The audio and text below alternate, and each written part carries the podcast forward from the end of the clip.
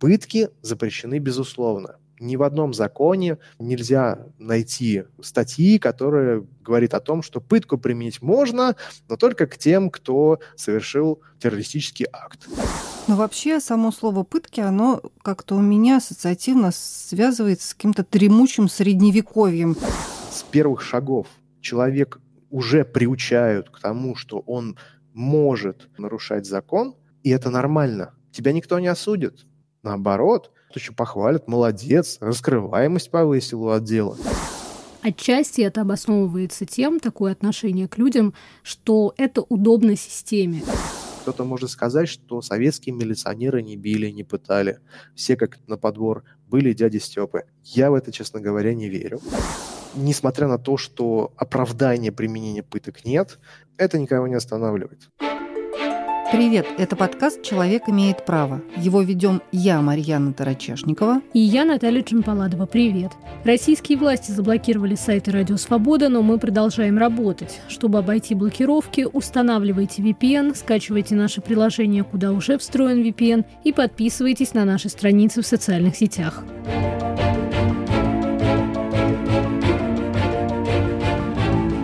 Продолжаем наш разговор о Конституции Российской Федерации. В прошлом году ей исполнилось 30 лет, и сегодня шестой эпизод, в котором мы поговорим о том, насколько актуальными в современной России остаются идеи и ценности, провозглашенные в основном законе страны 12 декабря 1993 года. Сегодня речь пойдет о 21 статье, в которой написано, что достоинство личности охраняется государством и что никто не должен подвергаться пыткам, насилию, другому жестокому или унижающему человеческое достоинство обращению или наказанию.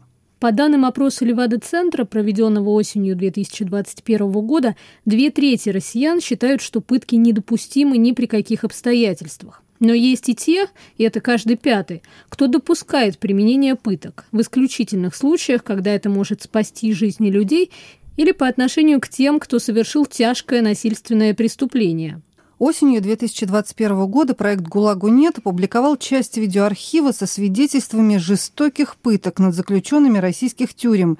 Это было довольно шокирующее зрелище и, пожалуй, первый в России случай, когда в открытом доступе появилось такое количество видеосвидетельств пыток. Вскоре после этих публикаций российские власти наконец внесли определение пытки в Уголовный кодекс. Правозащитники добивались этого десятки лет. Но изменения в законе Не положили конец применению пыток. Людей по-прежнему пытают в полиции, в армии, в психиатрических клиниках, в тюрьмах, а привлечь виновных к ответственности крайне тяжело. Чем это объясняют правозащитники? Почему конституционный запрет на применение пыток не работает? И существуют ли обстоятельства, в которых пытки допустимы? Об этом мы поговорили с руководителем команды против пыток Сергеем Бабенцом.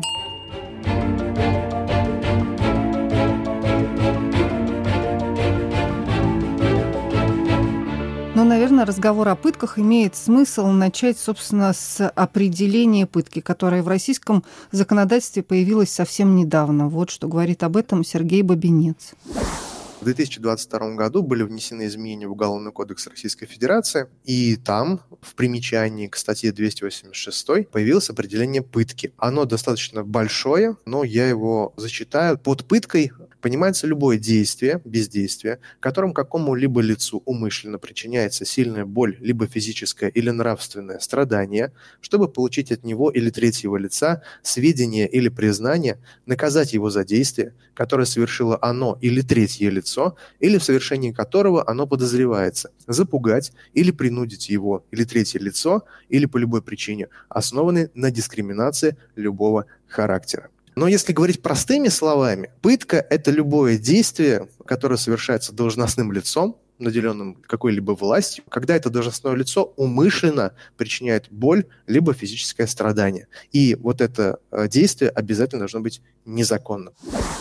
Тут, наверное, другой важный вопрос, на который нужно дать ответ, это кто же такие должностные лица, о которых идет речь это должно быть лицо, которое государство наделило какими-либо властно-распорядительными полномочиями. То есть это может быть полицейский, это может быть, например, учитель в школе, это может быть депутат, это может быть военнослужащий, который имеет звание, например, офицера, и который солдата может избить, например. Это могут быть сотрудники Федеральной службы исполнения наказаний. То есть это лица, облеченные властью, которую дало им государство. Совсем недавно по практике Европейского суда по правам человека было, скажем так, признано э, в деле Верзилов против Российской Федерации, что такими должностными лицами могут быть и казаки, например. Они осуществляют охрану общественного порядка, ходят по улицам. А, в Нижегородской области недавно появились городовые. Они входят в таких исторических костюмах, и они оказывают помощь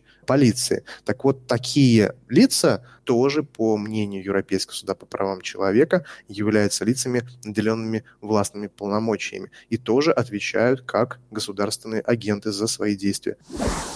Но вообще само слово «пытки», оно как-то у меня ассоциативно связывается с каким-то дремучим средневековьем или с какими-то там э, много тысяч лет назад китайскими изощренными пытками, когда людей мучили просто для того, чтобы мучить. И казалось бы, что в 21 веке этому совершенно не должно быть места, но, тем не менее, пытки существуют и происходят каждый день, причем людей пытают как для того, чтобы выведать какую-то важную информацию, например, попытаться раскрыть какое-то преступление, добиться признаний в совершении каких-то неблаговидных, скажем так, деяний, до простого буквального издевательства исследований социологов дает несколько а, объяснений тому, что происходит. Во-первых, пока общество существует, оно всегда делится на сильных и слабых. И сильные всегда пытаются подчинить себе слабых, в том числе и с применением какого-либо насилия. Это происходило всегда.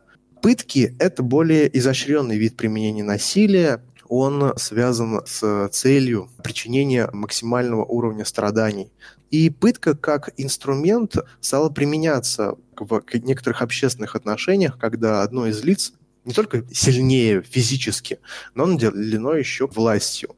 И может людей, которые такой властью не наделены, эту власть на них распространять, в том числе и применяя насилие вот эта заложенная в человеке изначально идея о том, что вот он может применять насилие, там, кто сильнее, тот и прав, это про физическую сторону этого вопроса, это выливается и в наши современные взаимоотношения между людьми, и люди, облеченные властью, если их, например, там назвать э, группой силовики, вполне себе часто вот этот постоянный закон, кто сильнее, тот и прав, начинают использовать в своей работе. Цели, с которыми силовики используют пытки и насилие, они могут быть совершенно разными. Это может быть выбивание явки с повинной, то есть признание от человека в том, что он совершил какое-либо преступное деяние.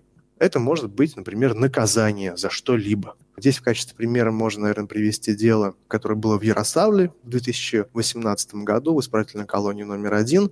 Было опубликовано новой газетой очень большое видео, на котором осужденного в колонии большое количество сотрудников растянули на столе и бьют его по пяткам дубинками, кулаками.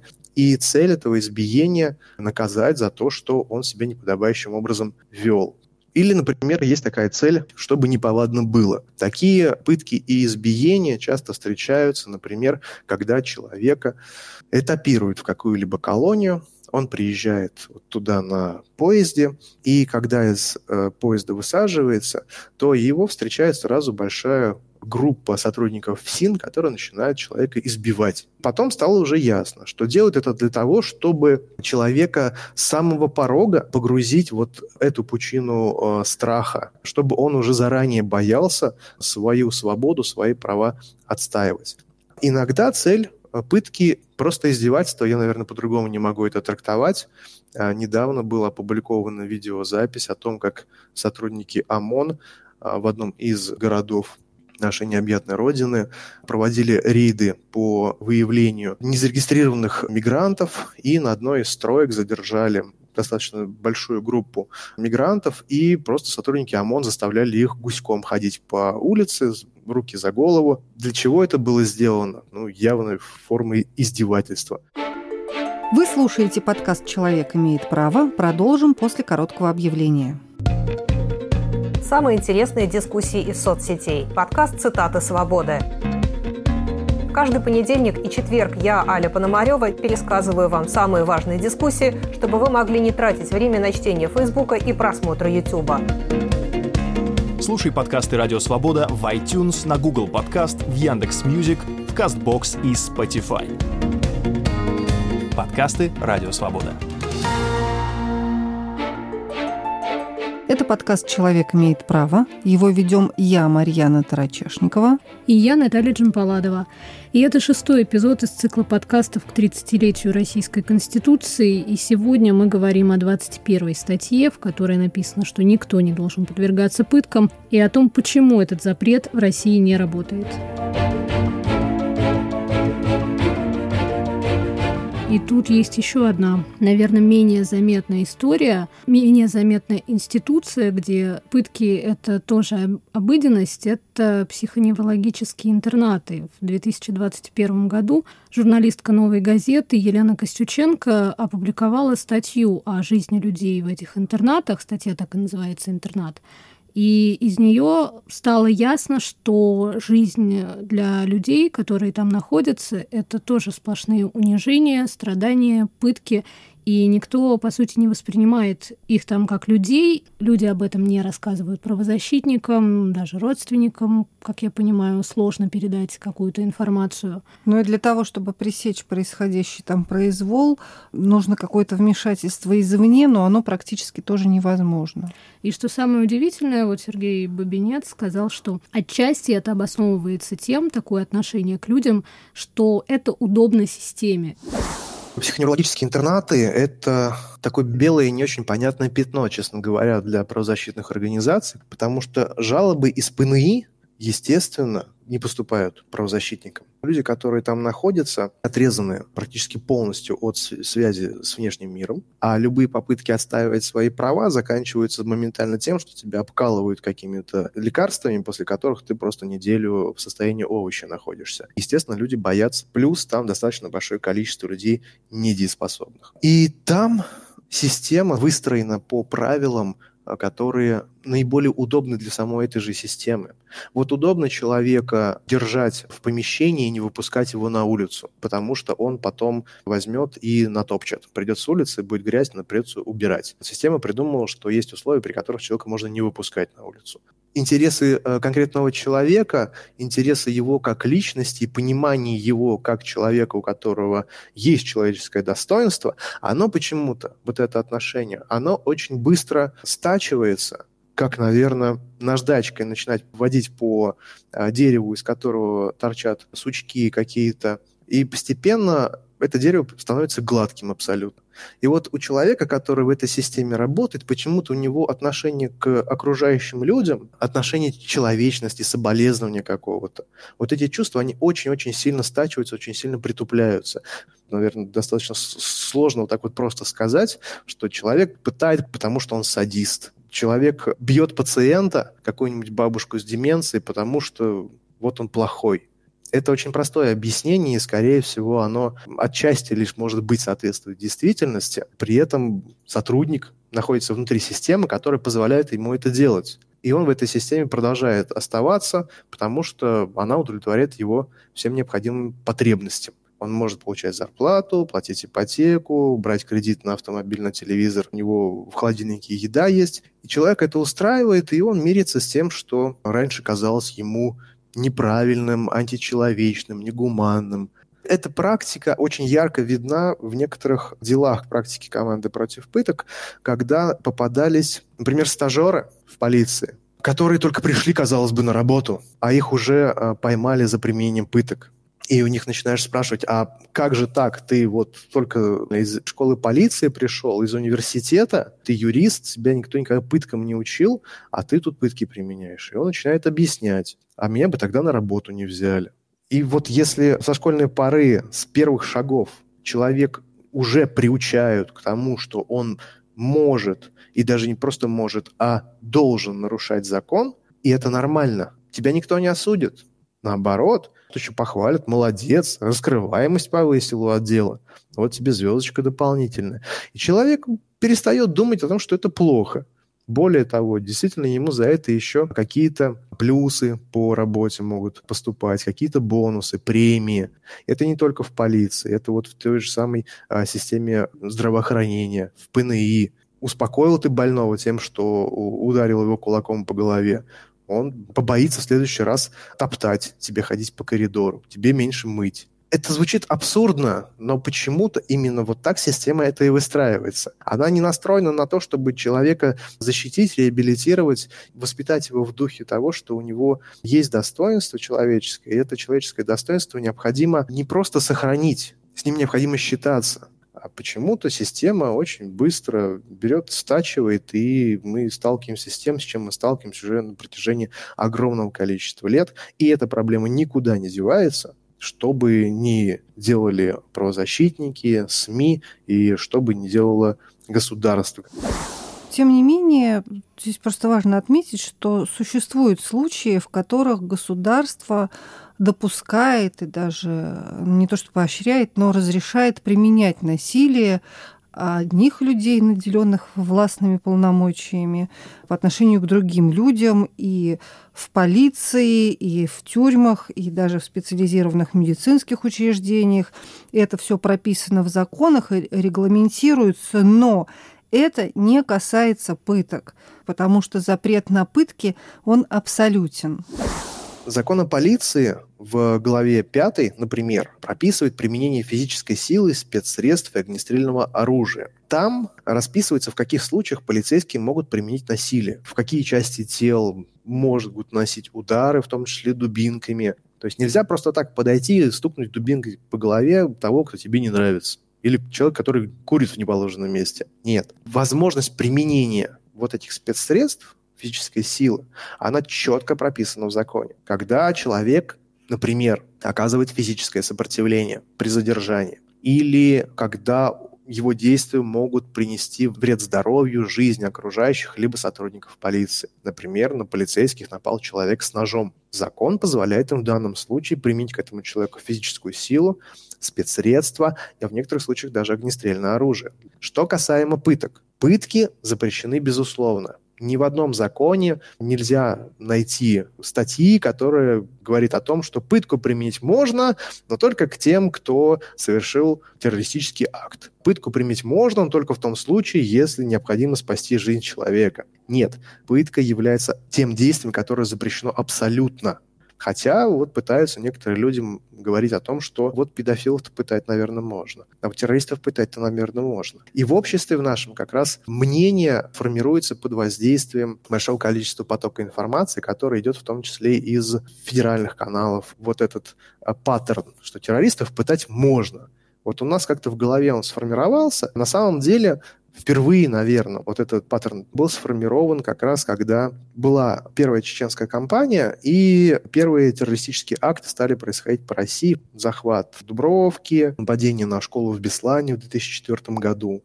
И вот первые выражения Владимира Путина, что террористов, если найдем, то и в сортире замочим, вот оттуда берет начало вот это как раз высказывание. И позиция, она как раз соглашательская у большей части населения, что с террористами можно делать все, что угодно несмотря на то, что оправдания применения пыток нет, более того, в прошлом году ужесточили наказание за пытки, это никого не останавливает. И во многих случаях ты попробуй еще докажи, что это пытка. Можно расшибить себе лоб, годами напролет судиться, а пока ты с помощью органов следствия, суда и прокуратуры не докажешь, что то или иное действие было пыткой, пыткой оно никогда и не станет. Например, те же самые пытки звуком, то вот, что с Навальным происходит.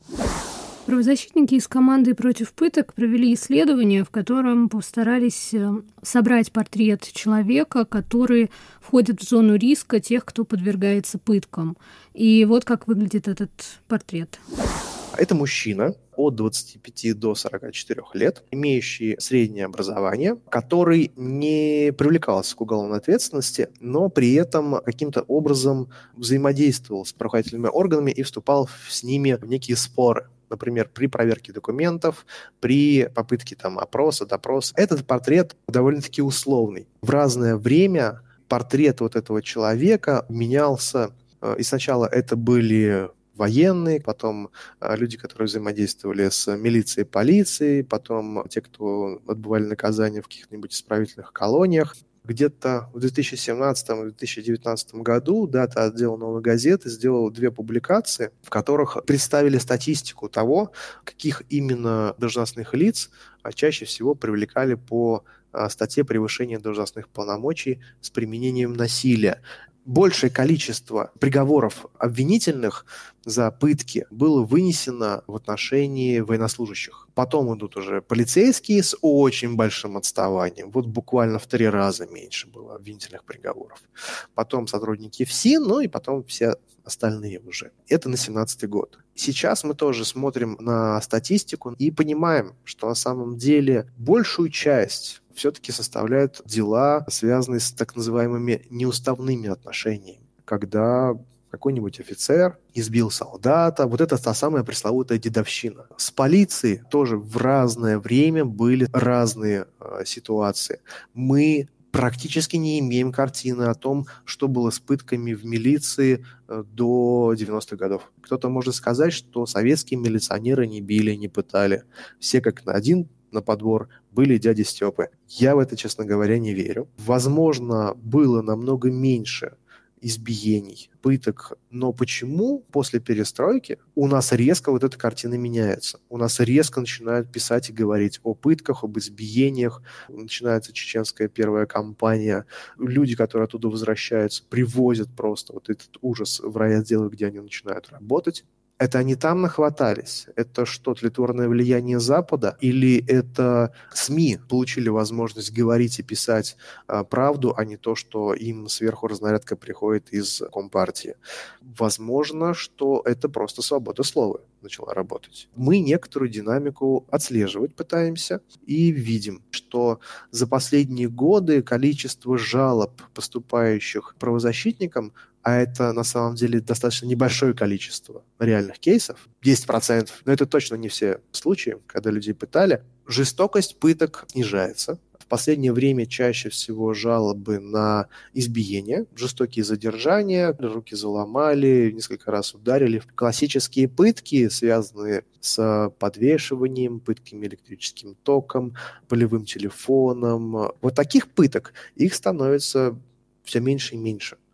Опять же, еще раз оговорюсь, я исхожу из того количества жалоб, которые поступают правозащитникам. Это, может быть, это даже нерелевантная картина, потому что не каждый человек, который подвергается пыткам, он побежит сразу же жаловаться. Наоборот, человек, который пострадал от действий лица, облеченных властью, он очень сильно пострадал не только физически, но и морально. Человек попросту боится. И единицы пойдут жаловаться, люди морально травмированы. Но мне кажется, что вопреки вот той статистике, о которой говорил Сергей Бабинец, все таки не, армия не является тем местом, где людей нещадно часто пытают, но судя просто по числу приговоров. Мне кажется, что там, наверное, более эффективно работает следствие военное, военная прокуратура, и больше дел доходит до этих самых приговоров, потому что тот же самый Сергей Бабинец э, прежде много раз обращал внимание на то, что добиться привлечения к ответственности полицейского, который пытал человека, ну, порой бывает практически невозможно. И у команды против пыток уходят годы на то, чтобы довести дело хотя бы до суда, я уже не говорю до какого-то обвинительного приговора. Плюс ко всему есть еще и такие региональные особенности. В этом смысле, конечно, Чечня впереди всей страны по уровню просто произвола и бесправия людей и э, чистоте применения пыток. Но на самом деле Москва и Петербург тоже удивляют. Есть регионы, где жалоб на пытки, на жестокие пытки, похищения, исчезновения, убийства, их много. И где они не расследуются и виновных не привлекают к ответственности. Самый яркий пример – это Чеченская республика. Правозащитники работают в Чечне много лет. Привлечь к ответственности там никого практически невозможно, потому что там работают отдельные так называемые бойцы э, полиции, росгвардейцы, которые на самом деле являются э, подчиненными главы Чеченской республики, у которого лично из Кремля карт-бланш делать абсолютно все, что угодно на территории своей республики. Вот в Чечне это просто черная дыра. Настолько ярко выраженного региона с проблемой пыток и похищений, соблюдения абсолютно всех прав человека в России я, честно говоря, больше не знаю. Есть регионы, где жалоб меньше, есть регионы, где э, дела расследуются хорошо и виновных привлекают к уголовной ответственности. Есть регионы, где даже заявления не принимают о пытках. Это Москва и Питер это вот те регионы, где даже просто добиться проведения проверки по заявлению о пытках практически нереально, особенно если это заявление о пытках и избиениях на митингах. Вот это уж те дела, от которых Следственный комитет и следователи бегут просто как от чумы. Ну и резюмируя, мы спросили Сергея Бабинца, как и всех наших собеседников в этом цикле подкастов, о том, как же работают гарантии 21 статьи Конституции, в которой написано, что никто не должен подвергаться пыткам. И вот его ответ. Очень много что есть в нашей Конституции, очень красиво написано. И статьи в ней очень правильные. А на практике все получается совершенно не так, как у нас в Конституции написано. Добиться соблюдения своих прав добиться человеку, пострадавшему от пыток, от того, чтобы его права были восстановлены, а виновные привлечены к ответственности, крайне сложно. На то, чтобы реализовать вот эту статью 21 Конституции, хотя бы в частном случае, необходимо угрохать огромное количество времени, лет, ресурсов. Иногда и не получается этого сделать. И ты пытаешься заставить государство работать без пыток, и не получается люди превращаются в коллег, кто-то умирает от пыток, родственники э, плачут над э, могилами своих братьев, детей, пытаешься добиться от следствия проведения эффективного расследования пыток, и ничего не получается. А потом с э, голубого экрана тебе рассказывают о том, как у нас в стране живется хорошо, и никто не должен подвергаться пыткам, и государство все делает для того, чтобы это право соблюдалось. Мало делает государство, для того, чтобы статья 21 Конституции соблюдалась. То, что были внесены изменения в Уголовный кодекс Российской Федерации, это буквально кость, которую бросили условные собаки обществу для того, чтобы общество перестало возмущаться из-за слитого видеоархива из Саратовской ОТБ и из различных колоний Федеральной службы исполнения наказаний. Поутихли, успокоились, и ничего не изменилось. Вот вам реформа полиции была сделана после э, пыток в отделе полиции дальней. Что-то изменилось? Ничего не изменилось. Это, опять же, выглядит все так, что, например, есть у тебя дом, в котором течет канализация, э, бегают крысы, обваливается потолок, давно сгнили все перекрытия, а ты его снаружи подкрашиваешь, чтобы он красиво выглядел со стороны. И вот каждое такое действие, которое делает государство в каждом из случаев, когда громкое дело о пытках происходит, это подкрашивание фасада разваливающегося дома.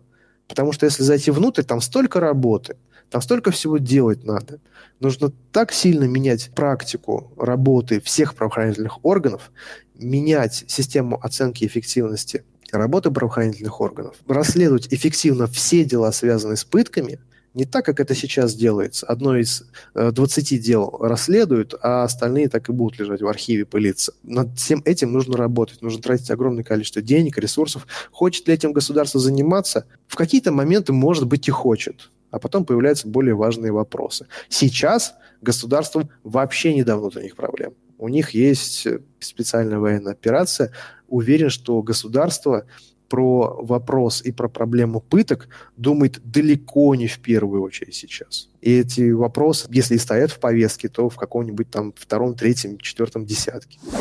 Здесь нужно отметить, наверное, потому что это осталось за рамками записи разговора, что в итоге все-таки Сергей Бабинец выразил надежду, что ситуация изменится в лучшую сторону. Другое дело, что не совсем понятно, как скоро это произойдет и доживем ли, как он сказал, до этих событий. Но тем не менее он э, уверен, что эта ситуация с пытками может и будет э, изменена в России ну, в каком-то более-менее обозримом будущем будущем. Ну, будем верить, что мы сможем стать этому свидетелями.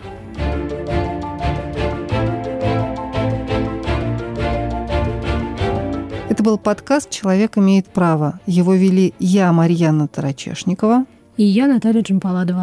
Наш подкаст можно слушать на основных подкастовых платформах. Это Apple подкасты, Google подкасты, Яндекс Музыка, Castbox, YouTube, а также на сайте Радио Свобода. Слушайте нас, подписывайтесь, ставьте лайки и сердечки.